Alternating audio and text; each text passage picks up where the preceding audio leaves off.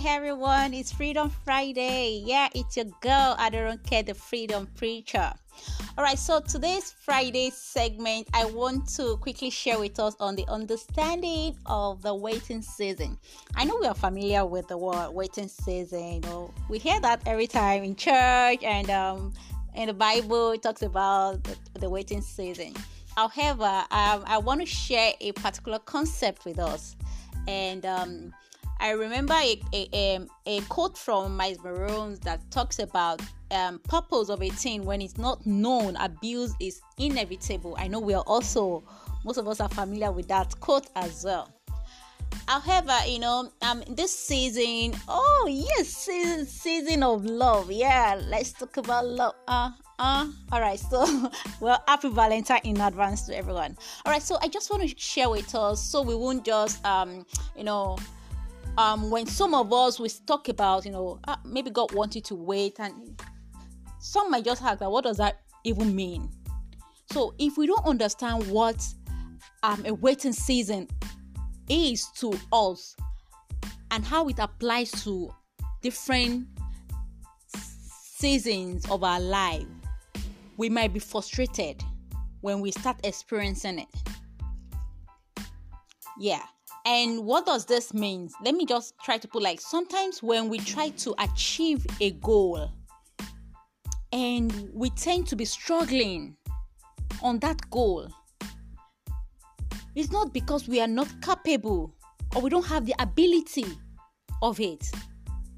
But that is just because if you're sensitive enough to be calm, to ask God, why is this thing not working? He will be able to tell you, I don't care Sikira, Ineka, John, what I'm trying to say here is that I want you to focus on something different. I want you to be still. You know? So that is what it means to wait. So, waiting season doesn't mean that you don't have a job to do or so but I just want to quickly share with us these three steps. So, what does it mean to wait? Waiting season means a period in our life, a, a time given to us by God for growth. And by that, you know, when we, we when God separated us to develop us, to take away some of our some characters that will not um, take us to the next level is a place whereby he wants to grow with he wants us to grow he wanted us to grow with him. So we can learn to hear him. He wants to teach us some aspects that of us of ourselves that we don't know. That's a self-development. Self-awareness. You know?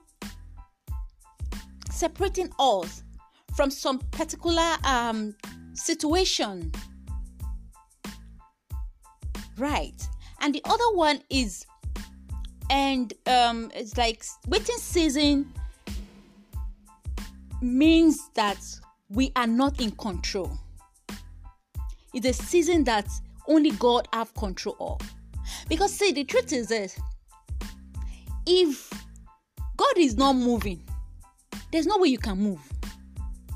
Even if you think you are moving, the truth is you're you're, you're stagnant in the presence of God. So it's it's a season that we don't have control over. No matter how far you think you are going, you are still coming back to do that. That's that's that term. And thirdly, which is going to be the last point I'm going to share on this, waiting season implies that it has nothing to do with you. However, it has everything to do with the destiny that you are connected to. Did you get that? Waiting season has everything to do with destiny, the purpose that you are connected to. So it's not about you. Right. So I'm going to quickly look into um, some um, Bible characters and you know, let's look at the life of Hosea. When God gave Hosea uh, is a prophet, right? God gave him a prophecy for the people of Israel. God chose him because he knew that is capable for the job. And that is because Hosea spent most of his time in the presence of God, learning about God, submit, submitted himself to his will so he can use him. He has the understanding of God's words that he could hear and interpret his words. Right. He also instructed Hosea that he has to marry Gomer, the prostitute. And he never disobeyed God. Hosea married Gomer, the prostitute, and they bear child together. Right. So, if Hosea hasn't gotten to that level of growth, do you think he would have accepted to marry Gomer, the prostitute that everyone in the, in, in the city knew about? You see why God needs you to wait on Him so He can develop your character. It says that he who finds a wife finds a good thing, right? Let's let's look at it. A wife here God is talking about is character.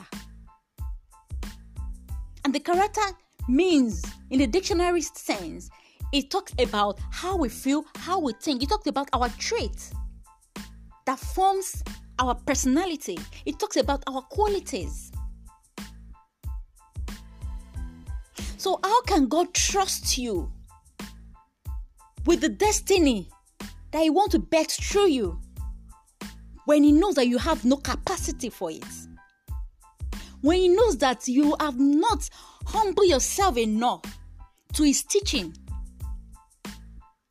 You've not gotten to that level whereby you know God can speak and you can differentiate God's voice from stranger's voice. That God can speak and you will not say, God, no, this is not for me. By disobeying his will. How can God trust you with with with that destiny a, a child, a marriage, a business, when your character doesn't fit that qualification? How can God trust you with that which you are asking Him for when you are not humble enough to stay in His will so He can take you to your place?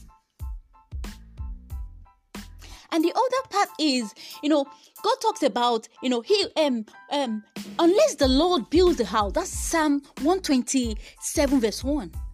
The builders build but in vain. So singles, I know it's a it's an atmosphere of love now. You want to marry this 2022. That's good.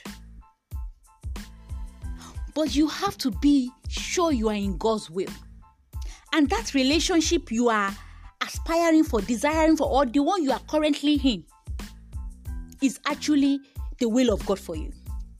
Because unless the Lord builds that relationship, that marriage, you are only doing in vain. It is not my word.